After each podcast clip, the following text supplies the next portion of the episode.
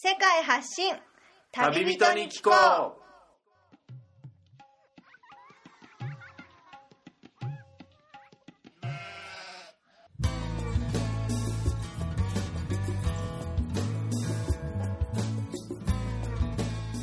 この番組は世界各地で出会った興味深い日本人の旅人にざっくばらんにいろいろなことをインタビューしていく番組です。現地での旅の話の本編と脱線話のアフタートークの2本立てでお送りします。さて今回の旅人からは世界のどんなぶっ飛び話が聞けるのでしょうか？アサラマライコン。こんにちは MC のみつるです。今は前回まで滞在していた、えーインドを抜けてえーその右側の隣国のバングラディッシュにやってきました、えバングラディッシュというと皆さんどんなイメージを思い浮かべるでしょうか？え今はこの国の首都のダッカにやってきているんですが、えものすごい喧騒と、え人々の活気にいろいろとあの感じることがあった、えー昨日今日という日々なんですが、えー今回は現地在住日本人に気候の枠でお届けしたいと思います、え2名のバングラディッシュダッカお住まいの方に、えー来ていただきました、えーそれでは今回のゲストのじゅんさんとさやかさんですね。よろしくお願いします。よろしくお願いします。いやバングラディッシュダッカ単純に人の数がすごいですね。そうですね。本当に人に酔う。人に酔う？という感じが正しいかは分かんないんですけど。聞かない表現ですけど。ですね別に酔いしれる酔うじゃな 車酔いの酔うみたいな。感じの車のあの交通マナーもものすごいですね。すごいですね。はい。ただ意外とええダッカ市内は本当に事故が少ないんですよ。そうなんですね。あまりにも車多すぎて、ええ。あのバスの平均時速がええ。時速2キロらしいです、えそれじゃあ事故事故りようがないっていう。ーでもそのちょっとあ今行けるってなった時にぐんと加速しますよねあバスの人とかも。ちょっとあれ慣れない時怖かったりしたんですけど。そうですね。うん。外から来る人の反応を見てるとの何に驚いてるんだろうって感じになって確かにそうきちゃってね。そうですね。僕みたいに来て数日だとまだ、新鮮な感じで。そうですインドも結構そういうところあるんですけどダッカのこの喧騒と渋滞はものすごいものがあってそうですね。今回はあの現地在住ということでもうはい。それぞれお二方、もうバングラデシュに、えー在住お住まいになられてどれぐらいお立ちになるんでしょうか？えっと僕は、えっと、一度2年間住んだ後、はい。えっと4ヶ月ほど日本に戻ってるんですが、はい。その後また戻ってきて半年経ったのでこれで2年半ぐらい。2年半くらい。私も2年間、えー村におりまして村に。でそれで日本に帰って2年半ぐらい普通にあのサラリーマンになって、はい。今度はまたその会社の駐在員としてあ来てー約10ヶ月ぐらい経ったところなので、まあ、3年半あ3年弱ぐらいですね。なるほど。お二人お二方とも3年弱3年近くいるっていうことは相当もう日本人離れした寒さを身につけて。多分おそらく自分たちはそう思ってない気がします。そうですか。けどまあ周りからそう見てるのかもしれないですね。いや本当に通称このバングラディッシュ人の人たちをベンガル人っていうふうにあの、はい。呼んでいるそうですがベンガル人って一言で言うともうどんな人たちでしょうか？そうですね。おせっかい。おせっかい。さやかさんから。なんかバベンガル人っていうかそのバングラデシュ全体が、はい。そうなんか裸丸裸な感じがするんですよね。なんか別にこう隠すことなく、え欲であろうが優しさであろうがおせっかいなその ホスピタリティであろうが、ええ。丸裸にぶつかってくるのでこっちも丸裸で受け止めてぶつかり返すみたいな日々を過ごしているとだんだんタフになってくるタフに。ちょっとのことでは見えなくなりますね。単純にもういっぱい話しかけてきますよね。こういう僕みたいなツーリストに対しても「Where are you from?」とか、はい。お前は何の仕事してるんだ」とか「兄弟は何人いるんだ」とかあったばっかりなんですけど「給料いくらなんだ」とか。あもう体験されたんですね。多少インドでもあるんですよ。でもうんバングラデシュの場合その欧州の数がちょっと多いなと思って ね。まあちょっと僕の体験はなんですけどでも他の旅行者もそういった方がいてね。やっぱり。あとは基本的にどこ行っても見せ物パンダじゃないですか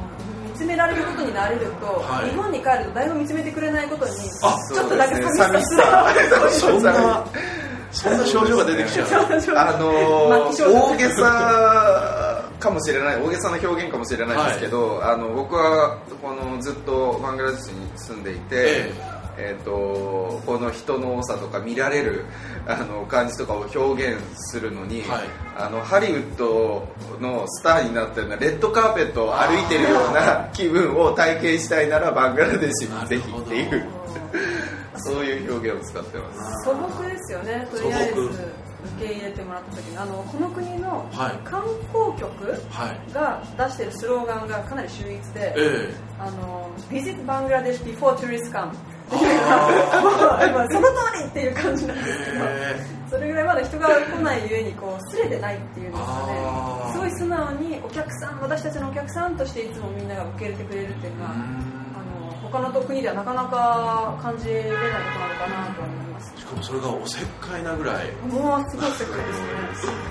こちらが求めてないのにもう連れてってくれたりとか。あまあ本当に知らないのにあの知らないとは言わずもう本当に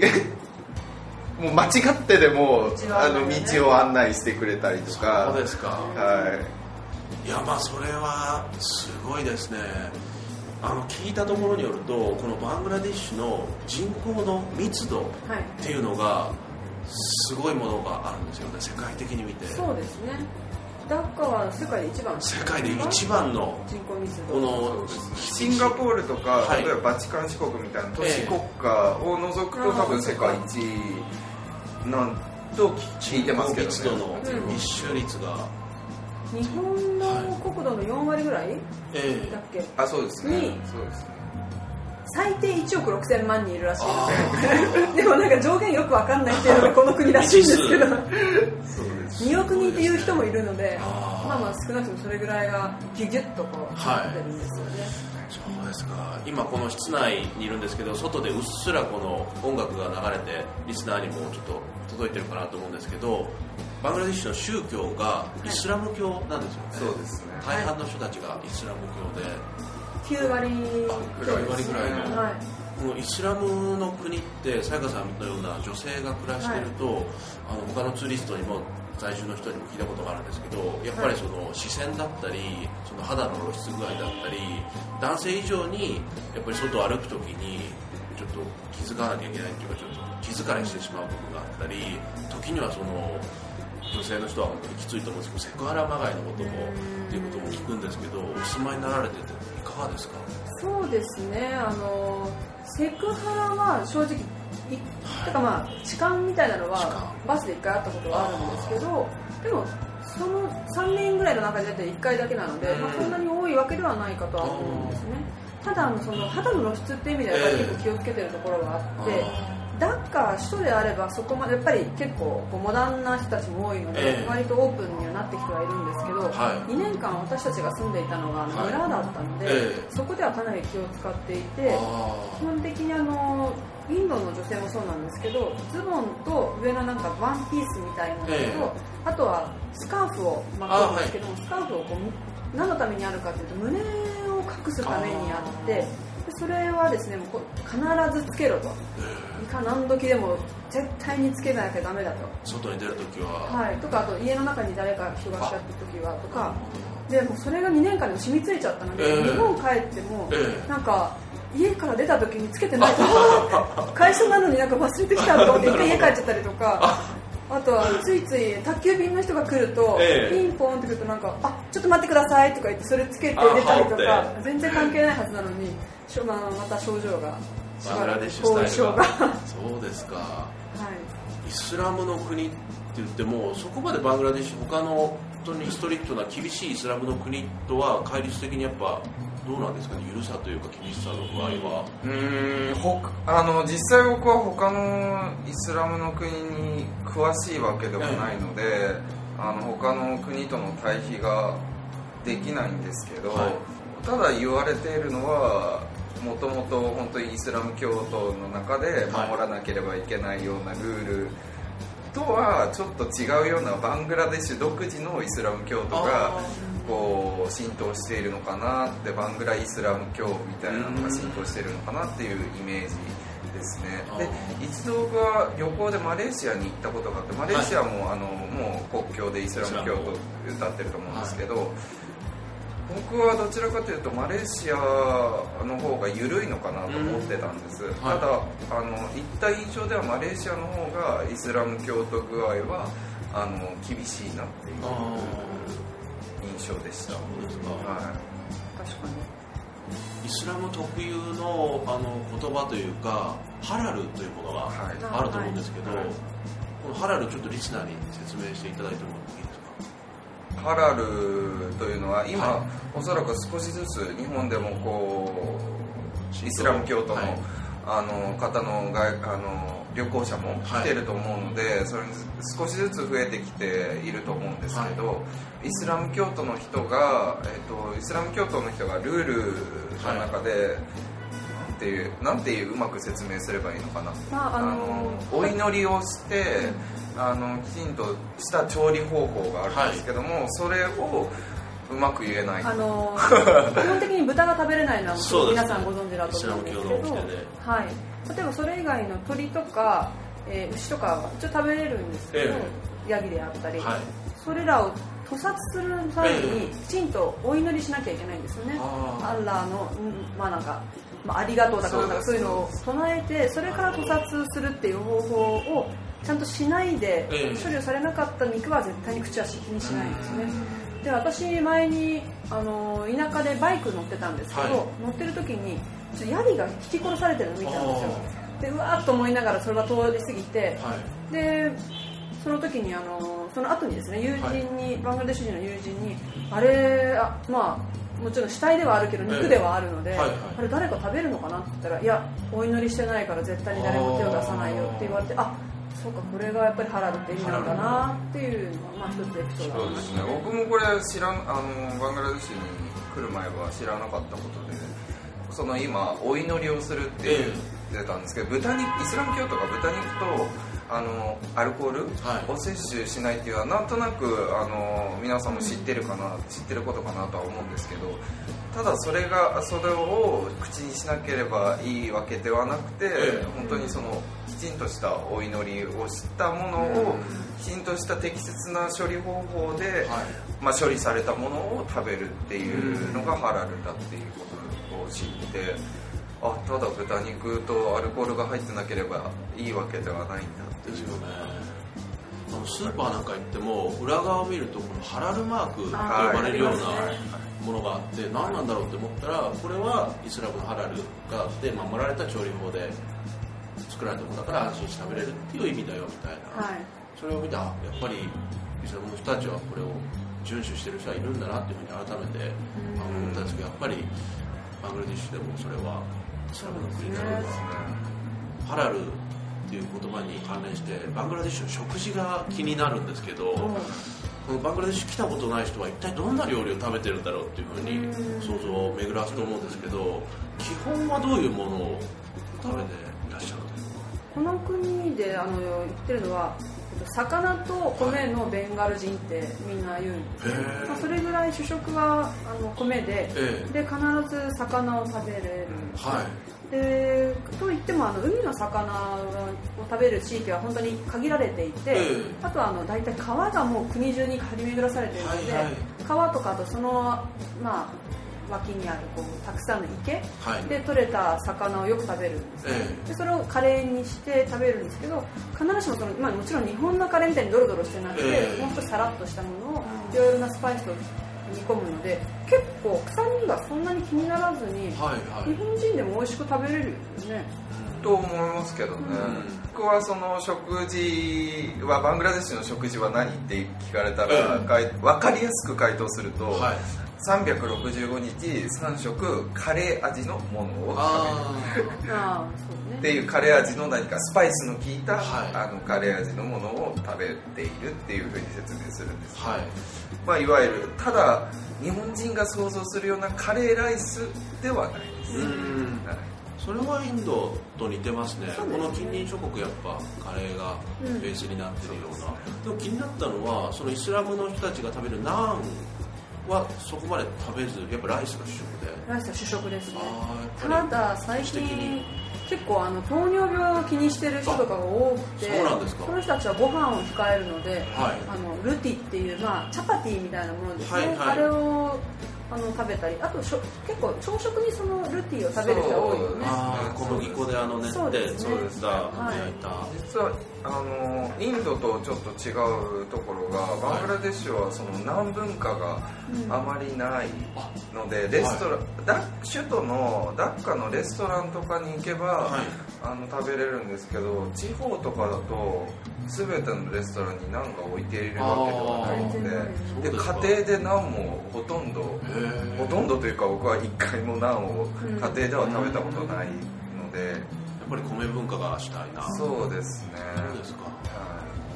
ストリートフードとかこのあの外で食べるスナック的なはいものが売られてるのよく見るんですけど、甘さとかどうですか？砂糖のも今の。簡単な声がう私も基本的にどこの国はいでも何でも食べるんですけど、ええ。私バングラデシュでも2年間住んでた時は、はい。365日ほぼもうほとんどそ人の家で食べてたんですけどそれぐらい何でもいける私でも、はい。バングラの甘いものはあの口にできないです、はい。甘すぎます。もんどう考えてもあの分かりやすく、はい。分かりやすく言うと砂糖水をあそうそうそうあの甘いものを食べると砂糖水が口中に広がってる感覚です。あのインドでもあるこのジラピっていうあの、はい。本当に練った小麦粉を細長く油に落としてあげてから甘いシロップをつけたものですかね。これがあの固まった砂糖汁を食べてるんじゃないかって思うぐらいな甘さがあっていうふうに聞いてまだ試してないんですけど。あぜぜひ。歯が浮きます。それ歯が浮きます。そんなぐらい？もう多少でも揚げたてだったりしたらあまあ、意外と一口ぐらいだったらいけるかもしれないですね、あと疲れてる時とか？あ、はい。そうですね。でも疲れてる時。やっぱりすごいエネルギーがブワーッと多分摂取できると思うので、えあのよくそれ断食明けあの breakfast としてみんなはい。いろんなもの食べるんですけどそのうちの一つのアイテムとしてジェラティはあそうなんですね、入ってますね。あーなるほど。あとはフスカと呼ばれる。あこれこれ大好き。どう説明したらいいですかね？これは。インドでも実はパニプーリという名前でよくあるスナックなんですけど。えーポテトサラダ？ををなんか丸いクラッカーの中に詰め込んで、はい。そこの上そこにターマリングの酸っぱいソースとスープをかけて、はい。パリッといただく。結構日本人とかにも口に合うもので私はすごい好きです、ね、僕個人的にちょっと酸っぱいものがあまり得意ではないので個人的にはそんなに食べる。でもあれは食べやすそうですね。大好きです本当にいろんなところで外である食べ物。であれ女性に結構人気な気がします。美味しいですあの外を歩いてて、まあ、日中でも夜でも本当にもうダッカはひっきりなしに人がいっぱいいて、はでやっぱちょっとあのちょっと人が休むような公園の脇とかにこのフスカとかの屋台があってで先ほどあのジラピすごい特別この甘いのを疲れた時に食べるといいっていうふうに言ったんですけどバングラディッシュ来てから数日なんですけど人酔いもするし騒音もすごいし考えてみるともうずっと疲れてるそのぐらいもう本当にもう結構過酷なというか。いそうですね。うんでもそんな中でバングラデシュ人バングラデシュ人というかそのこの国を好きになっていった過程の中でやっぱり大きいのってどんな点があるんだあるんだろうなというふうに思うんですよね。そうですね。僕の場合は、は本当に2年間地方でダッカではなく地方で、あの生活してたんですけど、はい。あの2年間の生活を振り返ってみるともう本当に現地の人がいなければ生活ができなかっただろうなってあの思うくらい助けてもらったりとかあとはそうですね昔古き良き時代っていう言い方はあんまり好きではないんですけど、はあの日本でも昔はあったと思うんですがすごく人付き合いが、こうを大切にしていて特に家族のつながりだったりとか、はあとは友達のつながりはい。というのが本当に大きくって、で自分自身そういうベンガル人の家族だったり友達に対する接し方近い関係性を見た時に、はい。自分の価値観の中ではそれを大切にして生きていきたいなって思っていたところもあったので、はい。その価値観があのバングラデシュにいると、はい。こう確認できたり身近で感じられたりしてそれが少しあの自分にとって居心地の良さにつながっているのかなっていうことがバングラデシュにいる理由の一つです。やっぱ僕みたいな旅行者で回ってると、はい。やっぱ観光地だったりその国の見どころの場所に見に行って、はい。あここはこういう文化なのかこういう建造物があるのかっていうふうに行く人も多いと思うんですけどバングラデシュでちょっとインターネットだったりガイドブックで見てみてもちょっとそういう見るところが他の国よりも少し少なめになってて、そういう部分薄っぺらいですよねそうですね。そうなんですよ。うん、でもそういう中ででも好きになって暮らしてるっていうのは何なんだろうなって気になってたんですよね。やっぱりでもそれは人であると。うん。人以外ない。人人以外ない。極端なこと言えばそうですねまあそれぐらい魅力的ですよね。多分私もじゅんさんと同じような感じなんですけど、はい。まあ、なんか固有名詞の付き合いさらにその人間関関係性のがなんですよよりこううーんと親密になるというか、まあ、私すごく親しい家族が、はい。まあ、だんだん親しくなった家族が田舎にいたんですね、えでその田舎の家族を、まあ、1人を兄と呼び始めてから、ええ。その人のじゃあ奥さんはお姉さん。お姉さんが義理のお姉さんになって、はい。その人の両親は私の父母になり息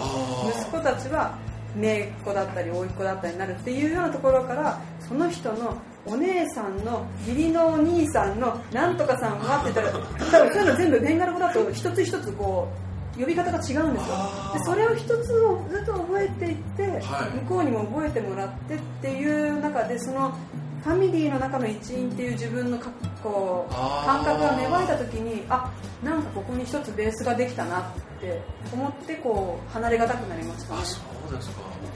それが結構大きかった。ファミリーに受け入れてくれる感覚がもうは、もう彼らもまたあの未婚なんですけどいつか結婚するときはここで結婚式やるよっていうふうに言われているので、えーそうですか。はい。あのそのためにはちょっと結婚式貯金しといてねっても言って。るんですけど多分まだ一高もされてないと思うんです。けどバングラデシュの通貨は高という。高ですね。はい。通貨で。そうですか。あとはあの本当にめちゃめちゃおせっかいという話はあったんですけど、もうなんか動画すぎるぐらいおせっかいなので、え。一回おせっかいすぎてブチ切れたことがあったんですけど私が、はいそれはあの、まあ、大家さんすごい、まあ、優しくはしてくれてるんですけど、ええしてくれてたんですけど毎回こう夕飯を食べたか昼ご飯食べたのかとかもすごいこう確認されて、ええなんか電話でも聞きなしに今日は食べたからもういいよあなたの家では食べないからみたいな。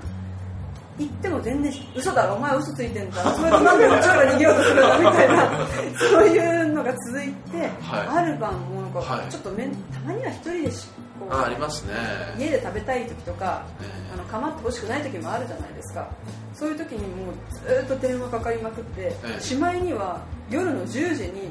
あの近所の人たち10人ぐらい連れて、私の家まで来てガンガンガンガンガンガンって「お前イルス使ってんだろ」みたいな「寝起きてんじゃん起きてんだろどうせ」みたいな。やられた時にもうなんかまあすっごいイラッとして、え踏み込んでくんなみたいな感じでそこで大喧嘩したんですよ、あそうなんですか。でもなんか大喧嘩した後にあ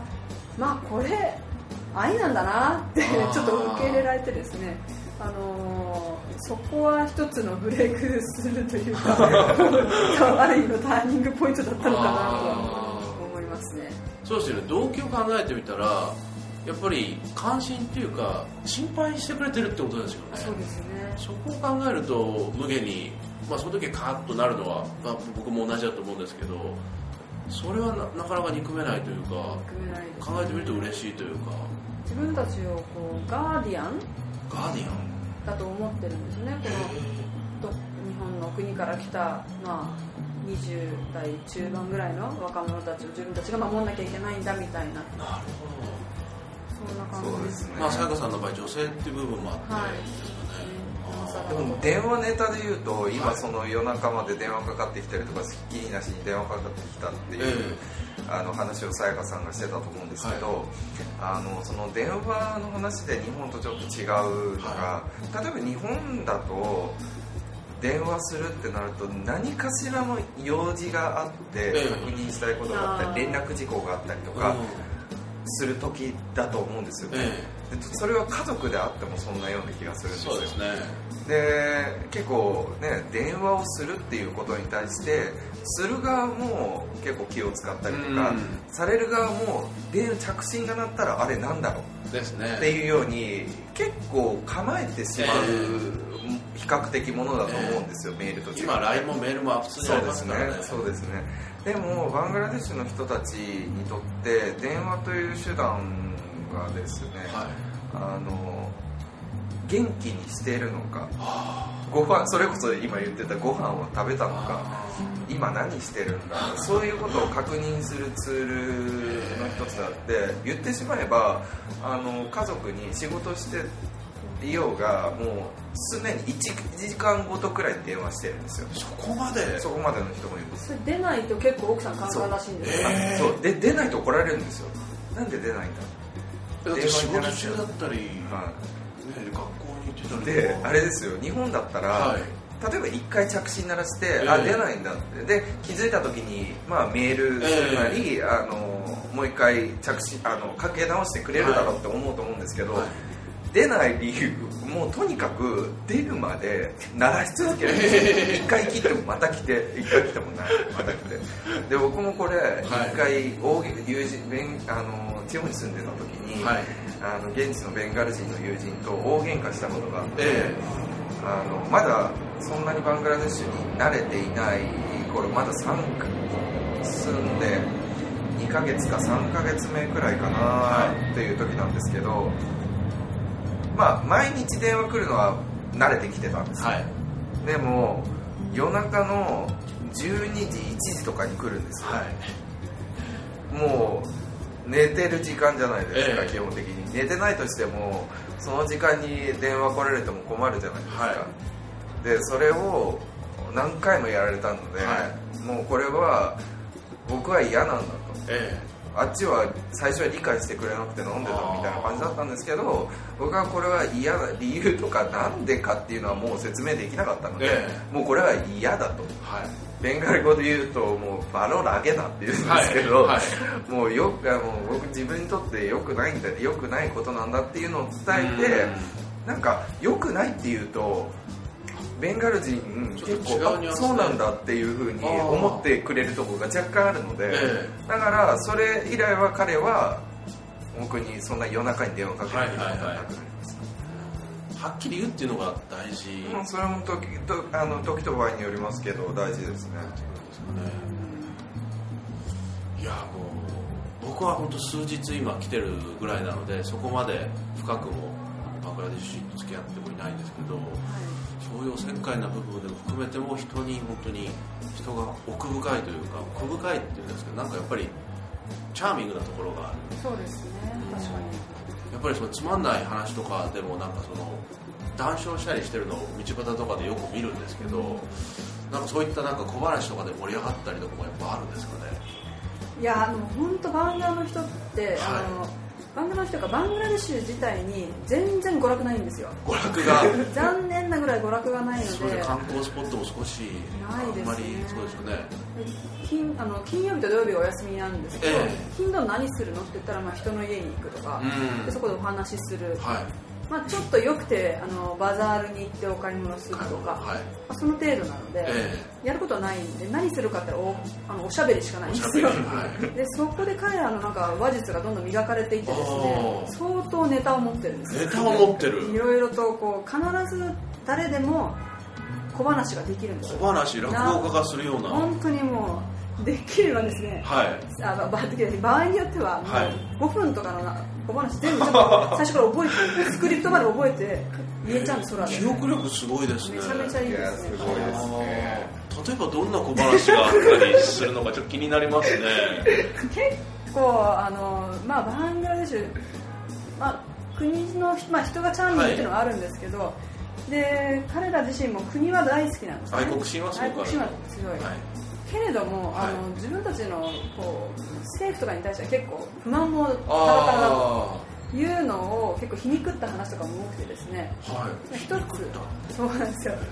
ちょっと一つ言うとですね、はい。あのバングラデシュの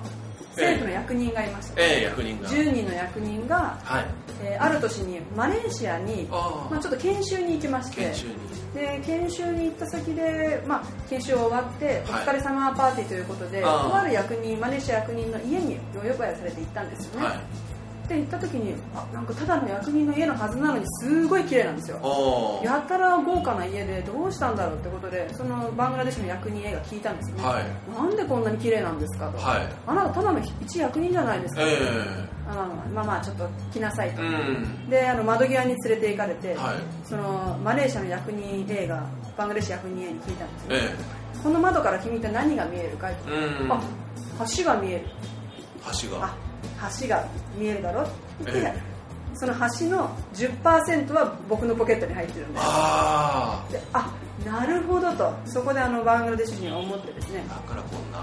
まあ、こんなふうな綺麗な家が建ったんだ、ええ。でそれから、まあ、バングラデシュに帰って、まあ、約3年後にですね、ええ。今度は逆にマレーシアのマレーシアのその役人がはい。バングラデシュに行ったんですよ、はい。で同じようなことをしてで最最後のお疲れパーティーの時に、はい。マレーシア人がまだバングラデシュ人の家に行った時に驚いたんですね、あんたたちあの低所得国じゃないのと最貧国のはずなのになんでこんなにすごい家に住んでんの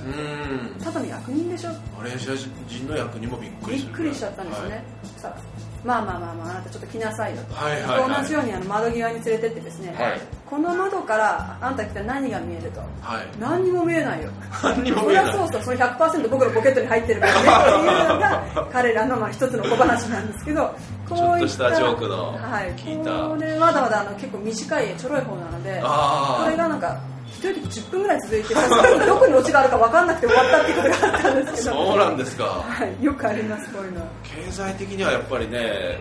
ちょっとやっぱ国の産業だったり、はい。い、ろんなそのプロダクトの目立ったものがそこまで他の国と比べたらないでも愛国心はすごくある。でも不満はすごいあるっていうのをそこにその話凝縮してるんですね。それで笑い笑いのなんかもうそこで、うん、そうやってもう娯楽がない分そそこから生まれ出たなんかもう。そうだと思います。うん。あとあのーやっぱりさっきのその皮肉とかじゃないですけど、ええ。彼らまあいろいろとこう理不尽なことが社会にいっぱいありすあぎてででもその中でもやっぱり生きていかなきゃいけないので、はい。そこを皮肉りながらでも、はい。ちょっとまあ皮肉って、まあ、それを笑い飛ばしながら日々こうなんか生きてんだろうなっていうのは結構ジョークの端々から感じるところはありますね。そうですか。いやなかなか他の国でも聞かないようなそういう気質があるバングラデシュ人の楽しいところがある、まあ、ある意味こう理不尽の中で生きる力は相当強いと思いまああそうですよね。本当にもうガイドブックだったりインターネットで来る前に、バングラデシュどんな国なんだろうっていうふうに調べてたんですけどやっぱり名所みたいなところがあんまり出てこなくてもちろん世界遺産はいくつかあるっていうのを見たんですけど他のバングラデシュに行ったツーリストにどんな国だったどこが良かったっていうふうに聞いたこともあったんですね。そしたらダッカの中にオールドダッカって呼ばれる、はい。あのエリアがあってそこにものすごいあの渋滞がサイクル力車の渋滞ができると。す。はい。それが見どころだっていうふうに教わって どういうことなんだろうっていうふうに素朴っていうかそこでしかこれは世界でダッカの場所でしか見れないぐらいの渋滞の長さとあれだから見るか体験してきてもいいと思うっていうふうに言われてダブルドダッカ行ったんですけど 本当にすごくて動かなくて。あれが日常となると結構うんざりするんですそうけどね。でしょうね。あだからサイクル力車に乗せてもらってオールドダッカの方に行きたいっていうふうに言ったら行きたがらない人が多かったんですよ。あー確かに。あっちの方はいやいやもう無理だ無理だっつって。で何人かに聞いてやっと行ってくれる人がいてでも住んでおられるとしたらやっぱりガイドブックとかインターネットの情報以外で、、はいやここが意外にいいよっていうポイントが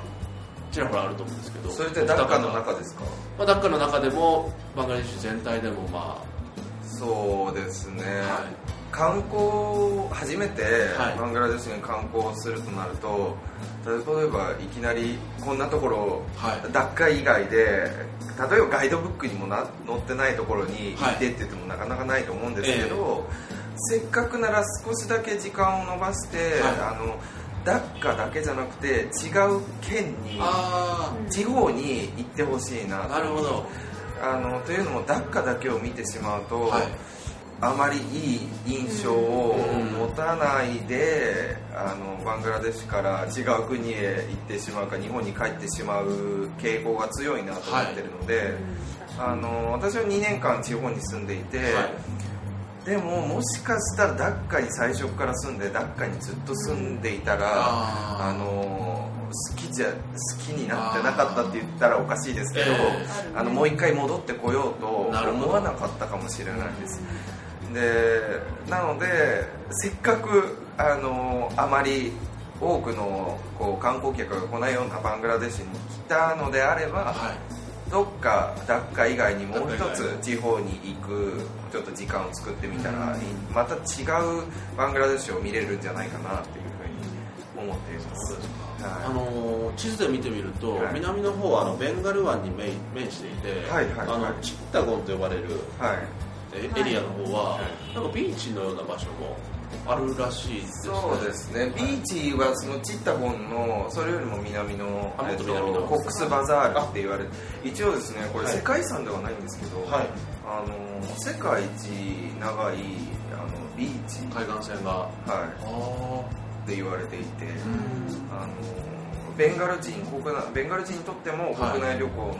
人気ナンバーワンスポット。長期休暇になったら家族で、はい。えーこうビーチにドンあのコックスバザールっていうところのビーチに行くっていう人が本当に多いですね。まあ絶対ビキニ着ないですけどね。あそうなんですか？もう足チャプチャプして終わりなので。え。えだから服のままもう海入ったり。あまあの人もいますね。あー。それはイスラムっていうことがやっぱり関係してるはいんでしょうね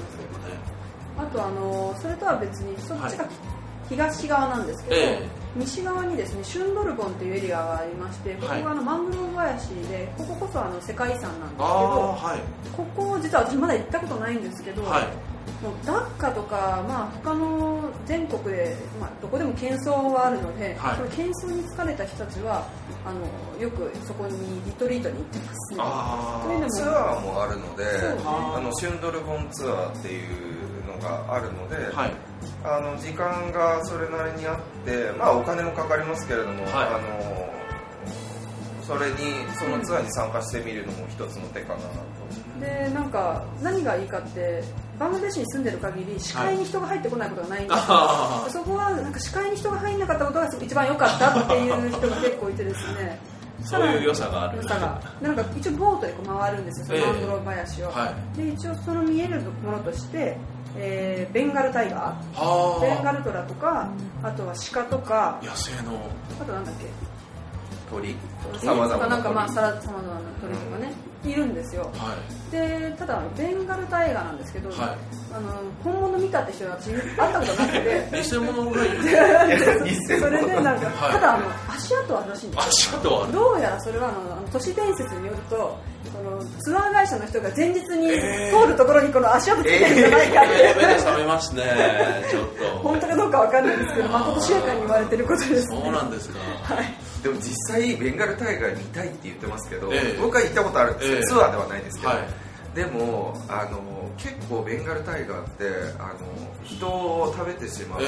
え。で現地の人たちもこの周辺に住んでる人たちもあの食べられたとかそういう話があって急にこの人がいないとかっていうことがあったりするのを聞くので、えあのそんなに面白半分でああなるほど。あのベンガルタイガーに会えるみたいな感じで行ってもし本当にいて危険な目にあったら大変肉食獣ですもんね。そうなんですよ。ああなるほど。いやこうやって聞いてくるとねやっぱこのダッカのものすごい渋滞と喧騒と人に疲れてちょっとすぐ出たいっていうツーリストを何回か聞いてきたんですけど、はいね物価もすごく安いですからねバングラデシュ。そうですね。特に地方は。過ごす分に食事だったり交通費もそこまで高くもないですからバスも AC のバスとあのエアコンがついてないバスとで選べたりとかで、リーズナブルには旅行できると思うんでまあそういうねあのローカルの人とのやり取りが好きだったり手つかずな場所に行ってみるっていうのをはいはい興味がある人はおすすめかと思うんですよね。さっき言ってたあのロングビーチ？はい。あのコックスバザールはダッカからあの直行で国内線で飛行機も飛んでるので、はい。1時間45分くらいアクセスはで飛行けるので、はい。あの行きやすい飛行機を使えば行きやすい場所なるほど。加えてこのバングラデシュ人の人ってあの親日なんですかね？日本人に対ものしてすごい親日ですね。ああそれは嬉しいですね。もう日本人だって言った瞬間にありがとうっていうあと何もしないですけどそみたいな。うですねあと絶対知ってるのが、はい。広島と長崎っていうあの地名は東京以上に知ってるんじゃないかっていうくらい本当そう。あの言われます。それは僕もインドに行った時に前言われたことがあって言われたのが広島長崎。ここは今も人が住んでるの大丈夫なのかみたいな。やっぱその歴史の授業かなんかに習ったその認識でとんでもない、ね、死者が出てっていうまんまで止まっちゃってるのかと思って普通に広島なんか大都市だしみんなすごくあの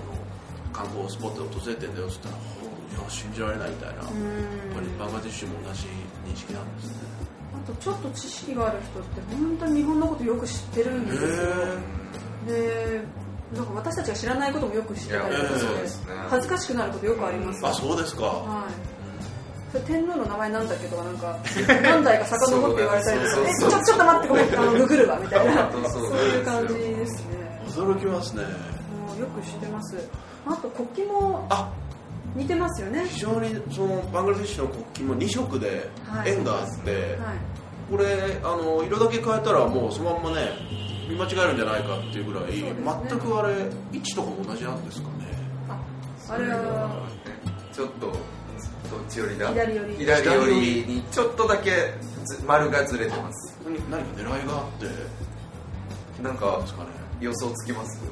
予想ですか。その国旗をその国連だかなんだかに提出するときにちょっとあの国旗を作ったあの あれの人が未熟でずれちゃってそういうことじゃないですよね。ありそうだしありそうですね。ありそうですそれそういうちゃんとした理由がなんかちゃんとしてるのか分かんないんですけど一応あるんですおおよねどんな理由が？ななんか左側にずれてるけど、はい。それをこう旗にしてええ。風に刺して風になたなびいた時に綺麗に見えるらしいんですよ。で本当に綺麗かよくわかんないんですそけどれは確実な情報ではないです。あのある意味で都市伝説まあかもしれないですけど、噂程度のそう。なるほど。まあ、一応日本の国旗、まあ、日の丸を、はい。の白を緑にしたんですね、でまあ、緑が一応このバングラの大地。あ本当にあの肥沃な大地なので、はい。緑を大大地を表していて赤の丸があの、えっと、東パキスタンから独立した時に流したそのど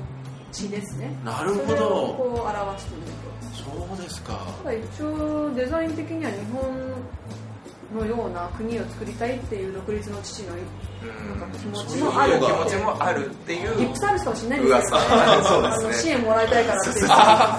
あななんて思ってるんですけど。日本はそのバングラデシュ1971年に独立、東パキスタンから独立してるんですけど、はい考えてみるとそうですねあのもう翌年その1971年独立したあの時に初めて国家あの国として承認したのが日本だって言われてるんですね、つながりが深いんですね、はい、でその翌年からすぐ日本がバングラデシュに支援へという形であの入っている国なので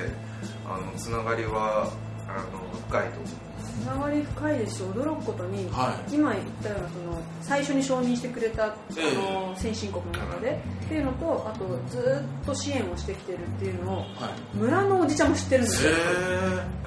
このこの人読み書きどこまで知ってるのかなぐらいの、まあ、レベルの人でも知っててだから日本ありがとうって。ああそういう背景が。あるんですよね、まあ、あとはなんとなく昔からこう日本人は勤勉だみたいなのがこう意識としてあるらしいんですけどそうですか。だから私たちはその恩恵を完全に享受しまくってますね。何もいいことしてないくてもいい人だと思われてるんでラッキー。みたいなあとあれです。あの日本の製品のクオリティの高さを知っていて、はお金があるんだったら絶対日本製を買いたいってみんな言ってくれますだから日本の会社のメーカー、例えば車だったらトヨタだったりとか、えー、よく走ってますよね、はい、バイクだったらホンダとか、はい、あとはまあ電気メーカーとかだったらソニーソニーだったりとかそういう東芝だったりとか、はい、そういうあの日本のメーカーの名前を本当によく知ってますね、確かに、はい、まあ、 Made in Japan はすごいって言われてるんですけどあちょっと笑っちゃうのがその誰かに会った時にこう、あなたはどこ出身ですかって英語で聞きたいんですね、うん、彼らも、はいはい、私たちがベンガル語喋れるって知らないので、えー、でそういう時に彼らが「Made in Japan Made in Japan」って聞いて。くるんですよ Made in Japan 嘘じゃないけどちょっとなんか違うなみたいな、 Made in Japan かって言われるぐらい村にも行き渡ってるぐらいの認知度っていうかだったんですか？それはちょっとバングラディッシュダッカを抜けて小さい町にも訪れる予定もあるんで、はい、ちょっとそれ楽しみになってきました。そうですね。実はあれですよ今日みつるさんと、はい、あの一緒に歩いてたんですけどその時も実はみつるさん気づいてなかったとかもしれないんですけど、はい、メイドインジャパンって聞かれてたんですあそうなんですか？Where are you from? が言えない。メイドインジャパンとか。そうなんですかあと「Where am I?」って Where I am って言われたこともあってそれは知らねえよみたいな。もう使いたいんでしょうね。そうです。か。愛らしいですね。非常にいや飽きないですね。飽きない。ツッコミどころ満載すぎて。いや本当です。2年半いますけど3年弱いますけどまだ飽きてないです。えー、じゃあそろそろそんなお二方が現地で一体どんな活動をされて今この人が非常に興味深いバングラディッシュにお住まいなのかっていうのをリスナーに伝えていただければと思うんですけどまずこのお二方がこの一緒にこう出演してくれててリスナーからするとどういう関係みたいな男女です、ね、そういうふうに巡らす考えを巡らす人もいるかなというふうに思ったんですけどまあそのあたりのこと含めてじゃあ。えっと番組の途中ですが収録時間が長くなりましたのでこの回を分割しました。次回もこの続きでお楽しみください。